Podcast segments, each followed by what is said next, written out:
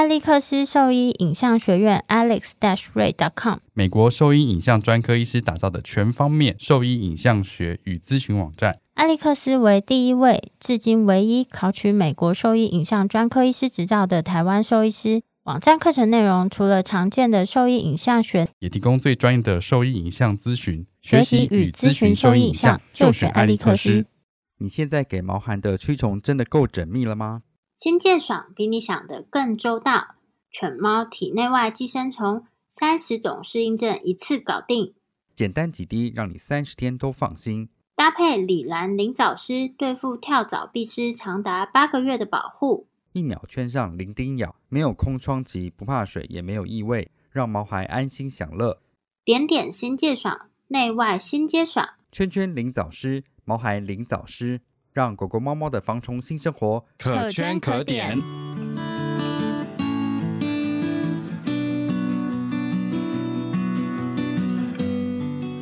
你现在收听的是 Wonder Vet Talk 超级好兽医的闲聊时间，我是兽医师林哲宇 Steven。我是兽医师肖慧珍，在这边我们会用轻松谈论的方式，带给大家一些简单而正确的小动物相关资讯，也会和大家分享一下兽医师日常发生的有趣事情。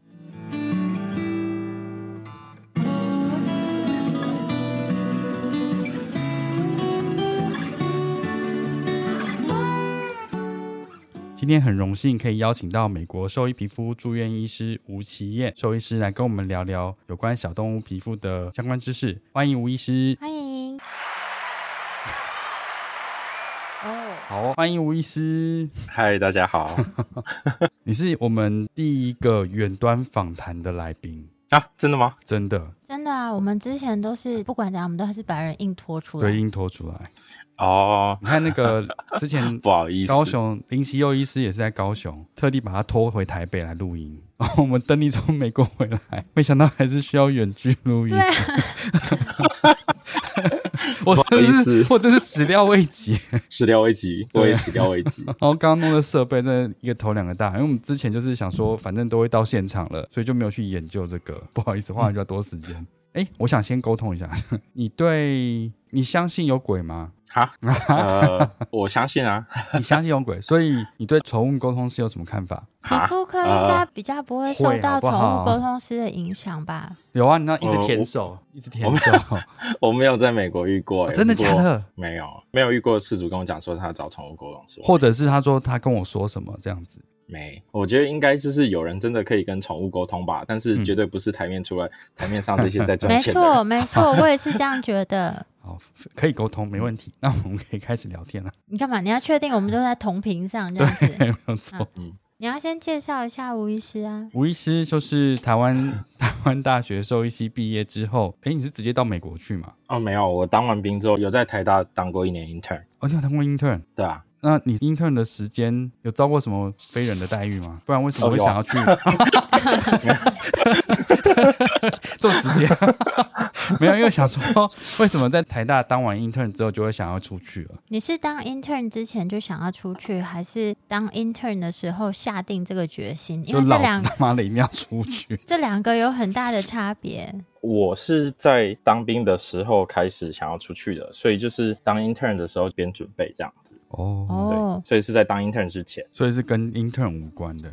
嗯，跟 intern 无关的，对吧？那时候要出去，还有想说啊，可能当个 intern 可能会对履历有一点帮助吧，所以当 intern 也算是为出国做的一个准备，这样子。就是铺一条路这样子。那你为什么会想要成为兽医师这件事情？哎，是不是每个人都会被问这个问题？哎，虽然是很无聊，但是还是想要就是认识一下。嗯哦，我就是我那时候没有想很多，因为我原本高中很喜欢生物嘛，然后就原本就想要念生科，可是就反正我高中就会用 PTT，然后查一查 PTT，就那时候就已经会有人讲说什么一日生科、终身科科之类的，然后所以查一查就觉得嗯好像有点不太妙，我爸妈也说念生科不太妙吧，然后就不知道为什么，反正就有一天就觉得说啊，不然好像可以念兽医啊，念兽医也可以做生科事情，那如果说赚不到钱的话，还可以回头当兽医，好像也不会太糟。好，反正就是都是很天真的高中生想法，就这样，所以也是感觉蛮随便。但是因为兽兽医的、就是、那时候不够夯，所以不知道兽医最后是变成这个样子，就是兽医也苛刻哦。就那时候大概看就是还是有点感觉吧，就是 PTT 很早就会讲说啊，兽医没有这么赚钱，但高中的时候就不会对赚多少钱这件事情很有概念。嗯、呃，那你对生科 不是啊？那你这样跟生科不就是抵触了吗？可是我觉得生科是不是没有写那么明确说这个职业跟薪资上面的差异性？嗯、而且我觉得高中的时候你怎么会料到你出来的工作居然领这么低的薪水？以前都会讲说哦，以后要赚多少钱啊等等之类的，但是就是你没有把它直接联想在一起过。那你在学生，我，我记得我那时候。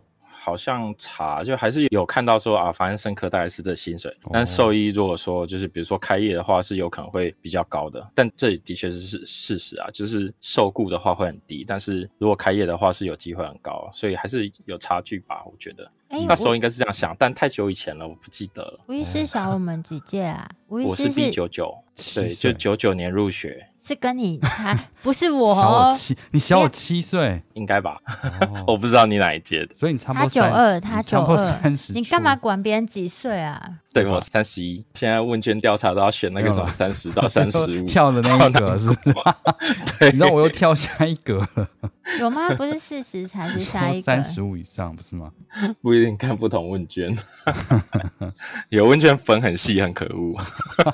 哎、欸，那你在求学的过程，你有去任何的动物医院或是相关的地方实习或者是见习吗？你说大学的时候还是高中？嗯，高中或大学了。嗯，大学好了。大学有啊，大学的时候有去过几家，然后而且大学的时候不是有一门课，就是台大有一门课叫医院见习，就是你一定要去站在那边当柱子，指定的啊，对啊，就是清单上指定的那几家。不过我去的还是稍微有一点学到东西啊，就是医师就是有在带。那你去哪里？大学的时候吗？对，要讲名字吗？我会逼掉，没关系。哦，如果你讲的不好的，我就把它逼掉。没有啊，我医院见习的时候是去爱达斯，我觉得爱达斯还蛮好的。嗯。就那时候那边的医师就是有在带，就对学生是友善的，就是有学学到，嗯嗯，对啊对啊对啊。清单上有几个很雷，但我没有去到那几个雷的。哦，是哪几个很雷？又要讲名字？不是啊，因为我不太确定，以前的清单跟现在清单又不一样。我也不知道现在大学生的清单有没有改，但是那时候有听说某个眼科医院很雷。某个眼科哦，你说，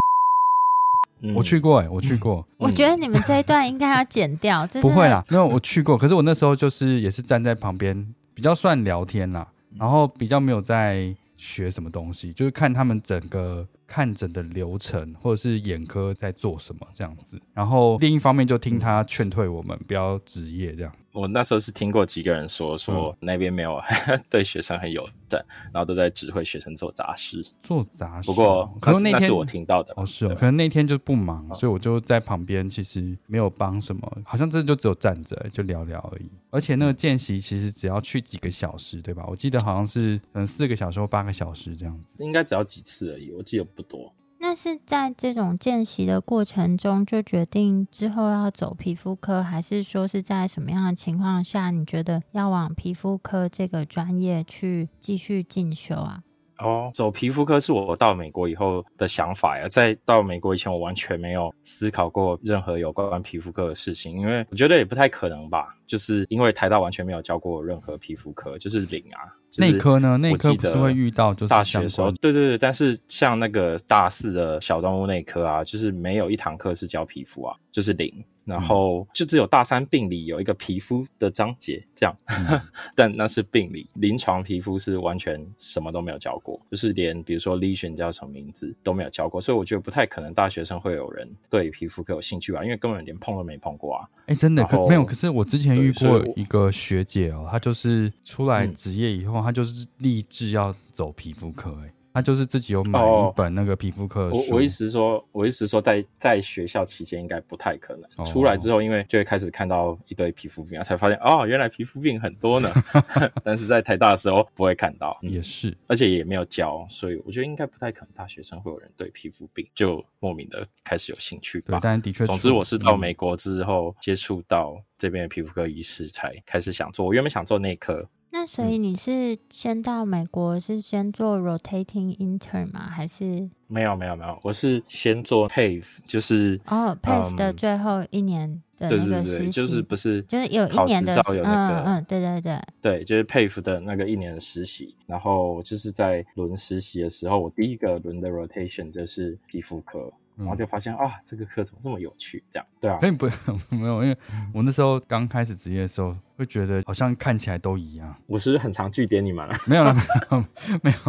我自己其实对这个还是不太熟啊，这个科啦。这个是如果在临床临床工作的话，我觉得皮肤科门诊大概是一般加一科的话，皮肤科大概是占八成嘛。我觉得至少。五成以上有没有到八成？我是不敢这样说，嗯、但是一定是五成以上的门诊都是在看这样子的问题。然后像我们一开始到，就像讲，我们其实在学校对于皮肤疾病了解的超少了。嗯、然后到临床上，临床上你一开始就要看这个皮肤病。就，就我记得，其实我们之前有聊过这个话题啊。反正就是你刚出来工作的时候，就前辈都会跟你讲，就是皮肤科就是很简单啊，你就是把这个类固醇啊、抗生素啊，然后抗组织胺，然后甚至再加点 ivermectin 啊，你就是全部全下，这样就会好了。但是也是自己职业了一段时间，就是你在进修之后才发现，这样是比较不正确的做法。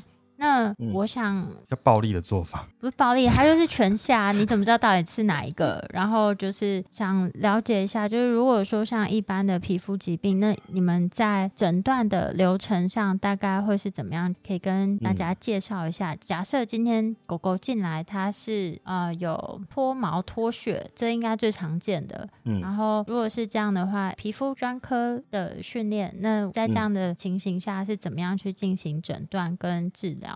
就是诊断的流程的话，我觉得其实都大同小异。反正动物走进来，大家都是会先看动物的外观嘛，嗯、就是看它走路有没有不正常啊，然后看它就是看起来整只狗到底是很有精神还是没有精神，就一般的理学检查。所以就是也都还是从问诊开始，然后一般的理学检查。那当然问诊就会问比较多皮肤相关的问题。理学检查的话，除了就是一般理学检查之外，我们就会做。所谓皮肤科的检查，但是其实所所谓皮肤科检查，也就只是仔细的从头到脚把身上每一块皮肤都看清楚，记录下来说，哎，它有哪些异常。然后它的分布是长怎么样子？那这些都记录下来之后，就会开始有鉴别诊断。因为皮肤科其实最重要的是它病灶是哪些类型，跟它的分布，就分布会决定鉴别诊断很大的一部分。所以就是这些列出来之后，如果说都还是没有头绪的话，那就是我都会跟学生讲说，那就没关系啊，那你就开始做你的基本的，不知道中文怎么讲，就做基本的呃 workup，就是你就做你的 cytology。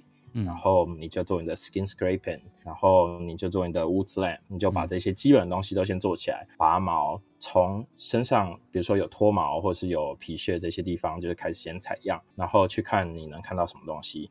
如果你采样出来，你就看到啊很多细菌或很多酵母菌，那不管今天它这个是一次性的问题，还是它是二次性的问题，不管怎么样，你就是必须要先处理这些感染。那处理完这些感染之后，你可能可以再回头再去看。说，哎，那他现在还剩下什么？就下次回诊的时候，这时候再去决定说，哎，他一次性的问题到底是什么？哦，所以如果这没有概念的话，那就是基本的 workup 先做，然后先处理感染，再来烦恼接下来的事情。哦，你说先处理当前的这些比较影响比较大的这些问题。对啊，而且就二次性感染会让动物很不舒服，嗯，然后它同时也会让就是整个皮肤病看起来变得很复杂，就是你会不知道它一次性的问题是什么，就算是皮肤科医师也一样。所以通常都会需要先把这些感染先处理掉，然后我们再来看，那它到底还剩下什么，再来决定。所以就是基本的 workup 大概就是这样，主要应该就是还是要对常见的鉴别诊断有概念吧，不然就会不知道是什么。刚刚有一个部分我想要问一下，就是一开始有提到说会先做理学检查，嗯、然后还有先询问一些皮肤科会先询问的一些问题。那你们一般比较常询问的问题有哪一些？嗯、我们其实有一个问卷，就是他们在来看门诊前一天，柜台就会传给他们。那如果他们没有填的话，就是当天也会让他们填一个问卷，嗯、基本上就是讲说，诶，这问题是什么时候开始的啊？多久了？有没有变糟？从哪个部位开始的？它一刚开始长得像是怎么样？会不会痒？它会不会磨屁股，会不会抓痒，会不会摩擦身体啊，或是抓耳朵啊，这些就是跟抓痒比较有关的问题。然后零到十分，十分很痒，零分不痒，这样子你会给它几分？你觉得它多痒？你曾经做过哪些检查？给过哪些药？你觉得效果如何？家里其他的动物或人有没有类似的问题？大概是讲，啊，有没有给外寄生虫预防药？就是一些比较专注在跟皮肤有关、跟那些抓痒行为有关的问题上面。饮食呢？那对啊，会问到饮食吗？哦，对对对，还有饮食，嗯，嗯，也会问饮食，就是现在在吃什么样的食物，然后最近有没有换食物这样子？嗯、对，也会问到这个。因为他们大部分的那个动物应该都是会到室外去嘛，就是它放养这样子，就有庭院。嗯哦，对，就是很多都是有庭院的这样子，嗯、或者是就会去外面遛狗，就是半室内半室外，全室内也比较少。所以简单来讲，就是其实这个一开始这个动物身上的病灶分布会给你一个比较清楚的头绪，说它可能是什么样的疾病。嗯，对，就是病灶的分布跟病灶的类型。嗯，就比如说，哎，它是脓包还是它是脱毛，鉴别诊断就不一样。然后它脱毛是脱毛在身体还是脱毛在脚掌还是脱毛在头上，就是鉴别诊断也会不一样，所以就是病灶的类型跟病灶的分布，就是两件事情是一起考虑的这样子。那我比较好奇，就是你们像这样子的病例，都是会有拍照的部分吗？然后我很常忘记，但是就我应该要，因为感觉就是 要记得，对，因为感觉就是这个病灶的时候，例如说有会不会有时候比较特殊的病灶，就是一般你的描述可能没有办法真的那么完全。哦，对啊，的确会有一些病灶就是比较没有那么好描述，就是有照片会比较简单，但是就是我有时候会忘记就是拍照，但是就是不管怎么样，我都一定会写很详细的病灶的描述，就是文字的一定会有，然后就是在做。做检查当下，学生就会开始写这样子，然后我常常都是让学生自己做检查，然后自己写他的病灶描述，然后我再跟着他再做一遍，然后就是再修改他刚刚写下来的这样子，就是一定会有病灶描述，然后加减照片，就应该每个都要有照片，那我有时候会忘记。所以他们有一个比较制式的拍摄的程序，就是大致上就是想到的时候拍这样子。嗯，就是理论上我们要每次都拍，但是有时候你知道 一忙起来，或者是狗开始 k 笑，你就忘了。哦。还要看人力吧，像以前就是肿瘤科门诊，就是因为我们以前人很多啊，又有学生，所以就每个动物进来，他一定要先有一张正面照、侧面照，然后团块的近照跟远照。还在做完就超费时间的。没有，我们还有我们还有一个就是独立的背景板，因为老师说就是漂亮，对，就后面不能脏乱，所以我们就是每次肿瘤科没有没有是深色的，然后我们有一个深色跟浅色的，每只动物来就要先拍肖像照，有时候光拍那个照片。就会花很多时间，因为然后就像刚刚吴医师讲，动物就在那边扭啊、叫啊什么之类的，你又要捕捉到那个相片。很轻，而且我们可能比如说抽个血好了，嗯、抽血的时候突然发现，哎、欸，它其实脖子上有一颗小脓包，就是刚刚已经拍照拍过了，可是你在抽血的时候看到这小脓包，你抽完血也忘了再拍这个小脓包的照片，就会这样子漏掉一个小地方的照片，嗯、就很常发生，因为就不是像说，哎、欸，比如说一个大肿块这样子，一刚开始在做理学检查的时候就发现，就皮肤病灶有时候就会相对、欸、突然才发现它，哦、因为它可能就是很隐藏。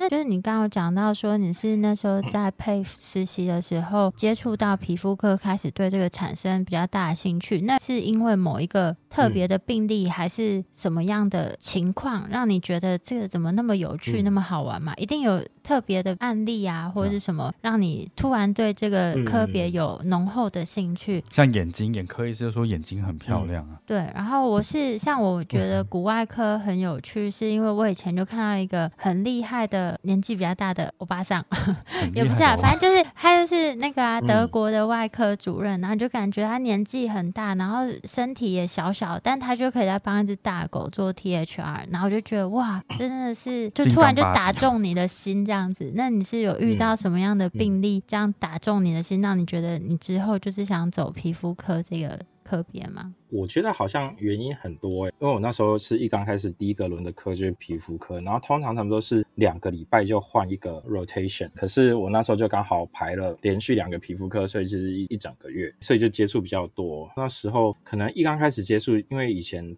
在大学的时候完全没有接触，就是完全没有一个真正懂皮肤的人就是这样子戴，然后就发现说，哦，原来皮肤科是这样子在看诊的，然后皮肤科可以哦眼睛看一看，然后 differential 就出来。这个是要累积多少的实力才有办法这样子？但是这样听起来，就是简单来讲，就是它是相较于其他科别，就是你不需要仰赖大量的检验工具。不像其他科别一样，它需要仰赖，比如说血检啊、X 光啊，或是超音波，所以它会更仰赖理学检查、视诊跟触诊这些方面嘛、嗯。对，还有病史，就是我们会花很多很多时间在问诊、嗯，然后得到很详细、很详细的病史。哦，这可能跟内科有一点像这样子。所以我觉得光是用眼睛看，脑袋里就跑了很多 differential 这件事情，我觉得很有趣。我是美国兽医皮肤科住院医师吴奇燕，你现在收听的是 Wonder Vet Talk 超级好兽医的闲聊时间，最专业的小动物知识 Podcast 频道。再来就是有一次我有印象的是，就是因为我那时候轮了一个月，所以呃一刚开始有一个事主他就带了狗来看，然后他就提着一个大塑胶袋，里面就是有各种洗剂、各种口服药，然后事主就很沮丧，因为就是一直都没有改善。看完整之后，下次回来的时候就是改善非常非常多，事主就是非常非常就是那种马上就要掉眼泪了，然后就直接就是拥抱那个皮肤科老师，就说很感谢他改善了他的生活品质，然后也改善了我生活品质，就是我们终于都可以好好睡觉。就我就觉得说，应该讲说皮肤科的特性，就是因为它不太会危及生命，所以我觉得也这也是一部分原因，大家就会说觉得说，哎。皮肤病就那样嘛，哎，你就从简单的皮肤病开始看，因为大家会很 focus 在要死掉的心脏病，怎么看懂这个 X 光，怎么开这台刀，然后。比如说，你可能就是啊，前面有一个快死掉胰脏炎，后面有一个紧急腹腔要出血的刀要开。那我现在赶快把中间这个在抓痒的狗随便看一看，然后就赶快让他们走。我觉得这没有什么错，就是很自然而然嘛，因为这也算是一种减伤分类。可是就会，其实我会不自觉的没有注意到说，其实皮肤病会影响生活品质很大很大。我们有遇过，呃，老师看了这个饲主的狗很多年。老师有一天就讲说，哦，这个事主他因为这个问题，其实这个事主他人格变了很多，就他以前不是这样子的人。他就讲说，嗯，你要想，就是很急性的严重问题，像是车祸啊、外伤，事主会当下有一个很剧烈的情绪，可是这种一次的事件耐过就耐过，情绪就结束了。可是慢性的问题折磨他五年，折磨他十年，是会改变一个人的个性，而且就是这慢性好几年痛苦是就是很可怕。可是我们会不自觉的去忽略。啊，他就是抓个痒嘛。可是这个抓个痒，可能是狗会变得非常的 depressed，然后狗晚上睡不着觉，抓到主人也睡不着觉，每个人都睡不着觉。我看到那一些就是动物，哎，变好之后回来，然后事主讲说，哦，我的狗又变得很活泼，我都已经快忘记它以前原来这么活泼。然后我现在跟它终于都可以一觉睡到天亮，它看起来像一只全新的狗。就这些话，我就会意识到说，哦，其实皮肤科就是改变生活品质的幅度是可以很大。因为慢性的折磨其实是很可怕一件事情，就不会比像那样子的急性问题来的轻微，而且它折磨时间更久。而且皮肤病就是它就在皮肤上面，饲主每天每时每分每秒都看到它，他们就会很沮丧。那你刚刚提的那个，就是拿着一大袋洗剂跟口服药的那个家长啊，你还记得他的狗狗当时是什么样的状况吗？应该就是很严重的异位性皮肤炎吧。异位性皮肤炎就是我觉得其实严重起来是可以很可怕，尤其是猫咪。我没有遇过就是严重到得安乐死的，因为真的是没有。啊、你说猫咪吗？对啊，对啊，因为猫咪有一些中文叫做头颈部瘙痒，通常这是一个异位性皮肤炎的症状，但也不一定。总之就是，嗯，有时候会你真的就是找不到它的原因，然后你用各种药物都控制的不好，猫会抓，就是把自己抓到就是快要撕成碎片，主人也受不了，猫也受不了，大家生活品质都变得很可怕。然后就是猫可以把自己皮都整个抓到血肉模糊这样子，这种就会到要安乐死的程度。异位性皮肤炎也是可以蛮可怕的。这样子的 case 有遇过几只吗？猫的话，可能就是比较多一点点，可能就是两三只。但是狗的话，我有遇过酵母菌感染，然后我们不管怎么样都控制不好，事主好几次暗示说他想安乐死，然后因为他就可能全身都没有毛，疯狂大量的皮屑，永远都在抓痒，抓得很很惨。可以想象吧？你记得多多吗？有啊，我们之前也有一只，就是皮肤都这样子。嗯，然后那个爷爷有一次在外面看到别的黄金猎犬，他就很感慨说：“啊，他的皮肤好漂亮啊，毛好漂亮啊，这样子。”对啊，我看他摸其他的狗，好像眼眶都有点泛泪。对啊，他住新竹，对不对？对，他住新竹，然后跑到台北来看医生。我最近有一只那个，就是我不知道中文要怎么翻那个病，好像是叫多形性红斑吗？我有点忘了。然后就是它是疾病哦，对对对对对，它是一个就是免疫媒介性的疾病。狗就是从很漂亮的黄金，然后变成就是全身上下都没有毛。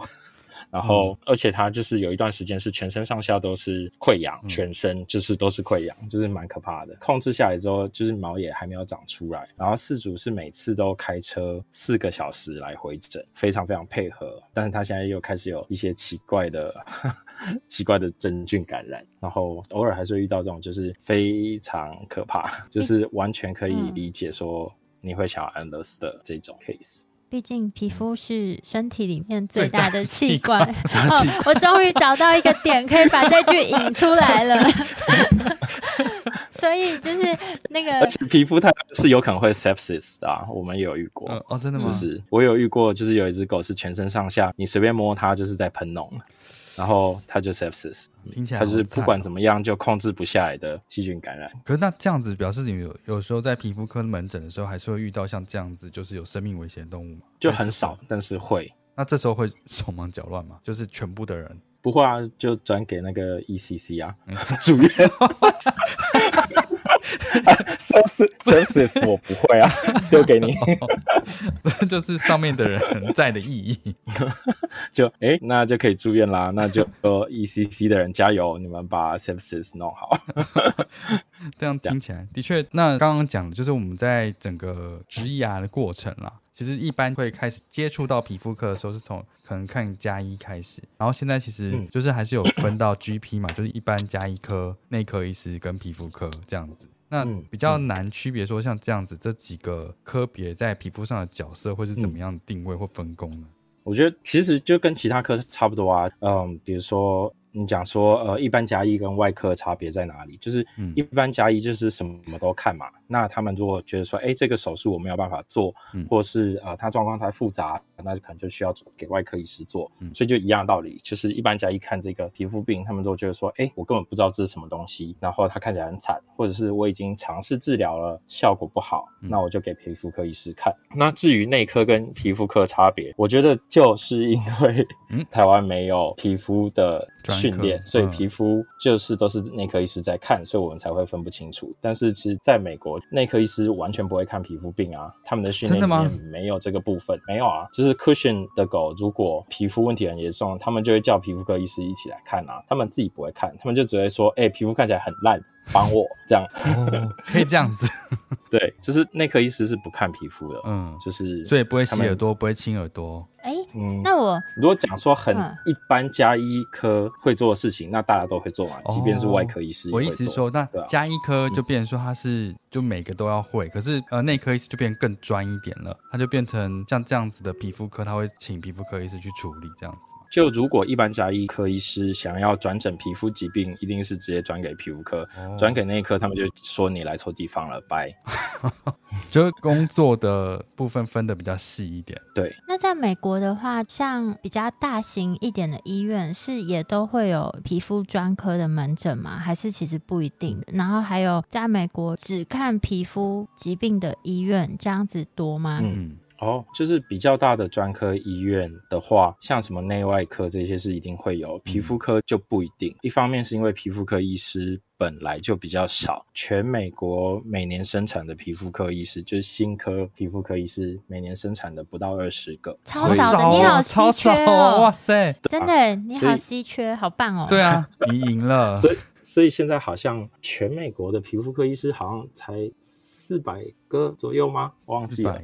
然后根本不够分吧？一周可能分不到十个。天哪！但是它当然分布也很不均啦。嗯，对。所以一方面皮肤科医师本来就少，所以不会所有专科医院都有皮肤科医师。嗯，皮肤专门的医院有啊有啊有，就是有几个。嗯，有一个在加州，主要在加州，但他们现在已经扩展到美国很多地方。他们叫 Animal Dermatology Group，他们以前叫 Animal Dermatology Clinic，他们就是只看皮肤的。也有另外一个叫什么 Dermatology for Animals，嗯，就是有几个只看皮肤科的诊所。他们有些是连锁的，这样子就到处开，对吧、啊？是有这样子只看皮肤科的医院。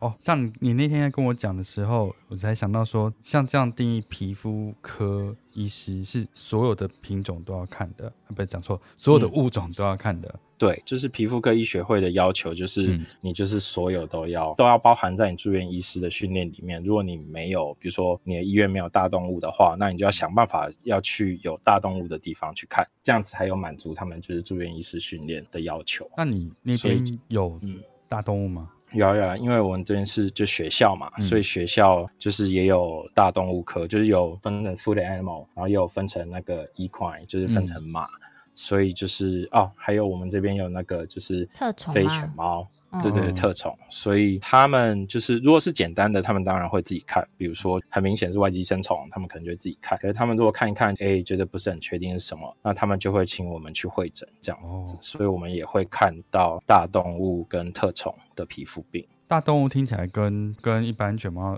要做的事情会比较雷同。我比较好奇的是飞犬猫的部分，嗯、就你有看过什么样的飞犬猫？还有鱼，我觉得最多的鱼，鱼也算在你们的范围吗？是吗？鱼我没有看过。哦，我说怎么去鳞片？鱼我没有看过。对啊，我不太确定我们这边有在看鱼，诶，有吗？好像没有。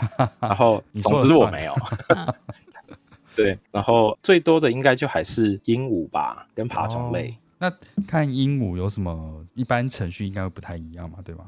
我自己跟特宠就是也没有很熟悉他们所有的事情，比如说保定啊，我也保定的不是很好，嗯、所以都是我们这边特宠的助理啊，或者是医师，他们可能就会保定，或是帮我们把动物放倒，然后我们去看这样子。嗯、我们比较有点像是会诊，帮忙他们这样子，嗯、然后比较不会是我们啊一走进来就来看我们，比较不是这样子。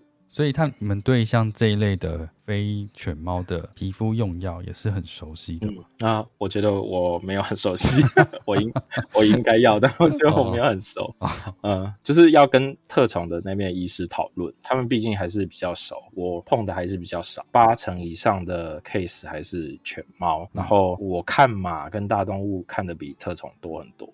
所以马匹，那马看皮肤有什么特别之处吗？就不要被他们踢踢死。那 那不是？那如果腋下、胯下这些区域，你要怎么检查？你会？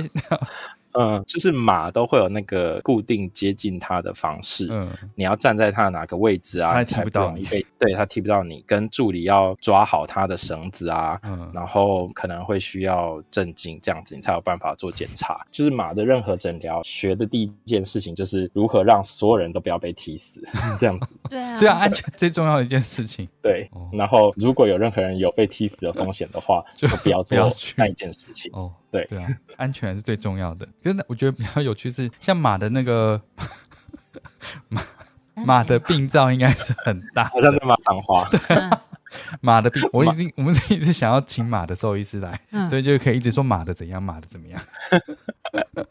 我说马的病灶应该很大，所以你在采样的时候会不会就有时候一个脓泡就很可怕这样子？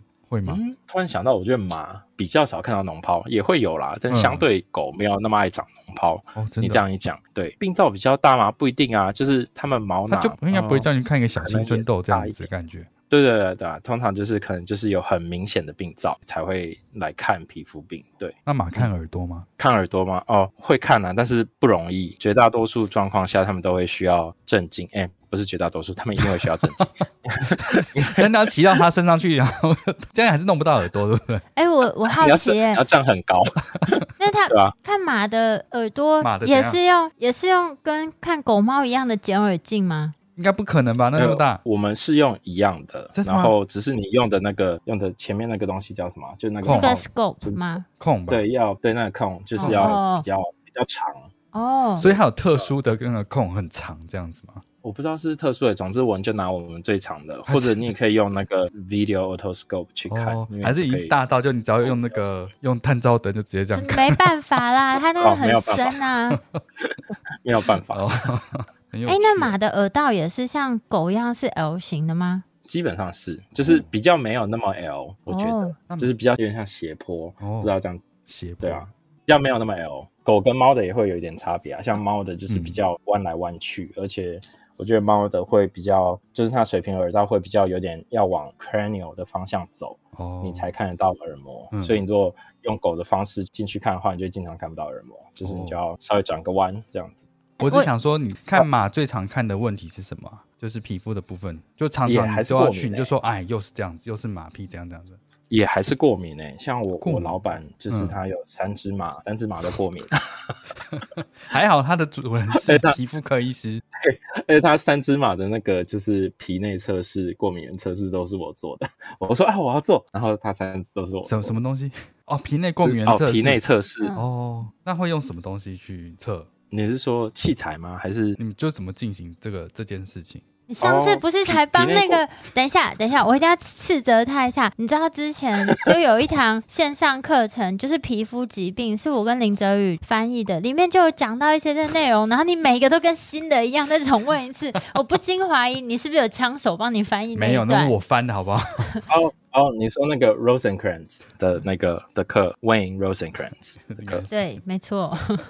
皮内过敏原测试就是选那个地区常见的过敏原，然后就是比如说假设有五十个，那你就分别放进五十支针筒里面，就一个一个注射到皮肤里面。注射进去是注射在皮内，不是皮下，嗯、所以就会抛起来一个，就很像就是被蚊子叮过那种小肿包这样子。嗯、然后说像马，你会注射在哪边？嗯哦，通常都会注射在脖子的侧面，因为那边比较平。哦、那如果说不行的话，就是可能就会在肩膀附近，也稍微还可以这样子。哦、但通常都会注射在脖子的侧面。那马的那个皮下的空间是比较小嘛？嗯、是不是？马的皮下的空间比较小吗？之类的，因为、嗯、好，你要打到皮内是不是比较简单一点？就是它比较厚。哦，对啊，没错。但是针戳进去也要戳比较大力一点点。哦，就这样子，那样子。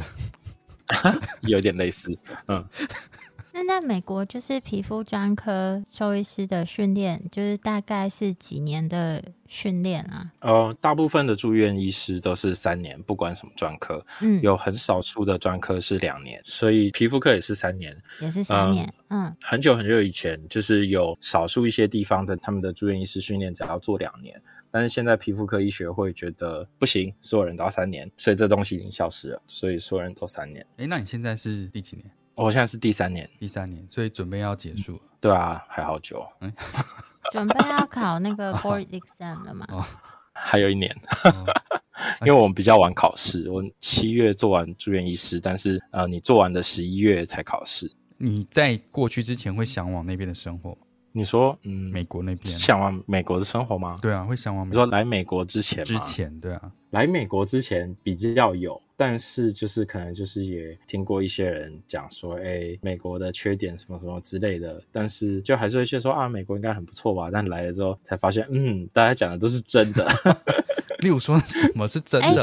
那你大学的时候有去美国的医院实习过吗？还是完全没有？没有哎，我没有。我也没有，不是，但是因为我觉得有些人他是在大学的时候就曾经去实习过，所以他就会立定志向说，那我之后就想要去美国继续后面的兽医求学之路。嗯、我觉得好像是不是比较多人是这样子？没有吧？很多人是这样子吧？嗯、就是你至少有去看过一些东西。嗯然后你就会对那边有更多的期待啊，或什么，或是说，哎，原来皮肤科居然可以做到这样子，在这边是完全没有的。嗯、你刚刚为什么？嗯、我觉得有，我觉得有些人好像是这样吧。我刚刚有想到一件事情，嗯、就是肖医师刚刚有提到说什么，像什么呃，在学校的时候比较没有碰这些东西，但是一出来就发现啊，皮肤病好多这样子。嗯就是我那时候有发现这件事情，然后我就会觉得说，哦天哪，那为什么我们学校教育对觉得说我们可以把这个东西全部放掉？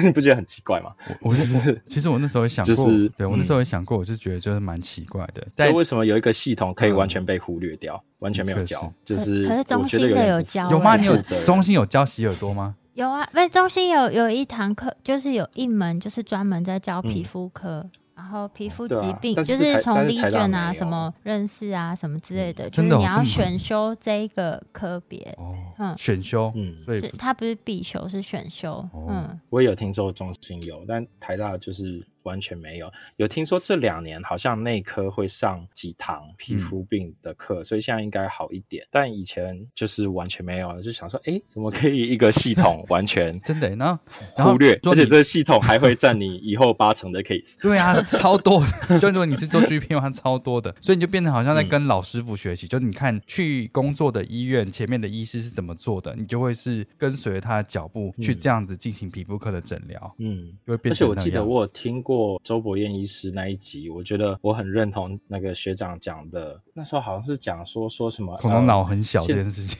不是啦，人家讲认真的，好不好？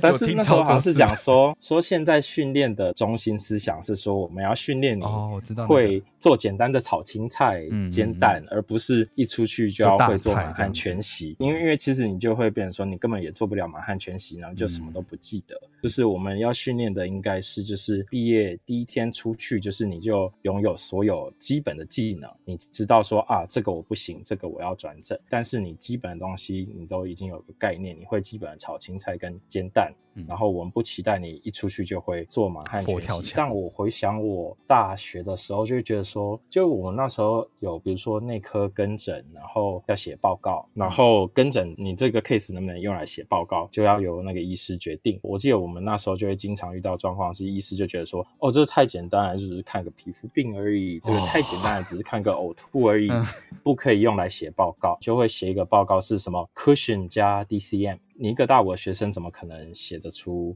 多好的报告？就是这么复杂的 case，就是我们连基本的呕吐的 differential 抓痒的 differential 都不会，然后可是却花这么多时间在写那些很复杂的东西，我就觉得有点好像还不会走路就要大家学飞。好，这样听起来也是，因为有的那种外科结扎他就不让你写报告啊。结扎可能比较不适合，但是其 他的可以吧？为什么？因为你结扎是出来最会遇到的手术啊，可是你连结扎都不熟，出来都不会做，或者是你根本不知道细节，不写这报告怎么行呢？可是大学的时候，而且我发现美国学生他们会很认真的在练习结扎这件事情，因为他们知道说这是出去外面生存的必备技能。嗯，然后反而是那些很复杂的外科手术，医师们也不会期待说他们一定要会，因为说真的，你也不会想要自己做，就是你一定会转诊出去。对啊，然后可是结扎这个就是你一定要会的技能，所以。我真的还是觉得说，我我自己觉得我大学毕业的时候不会做结扎，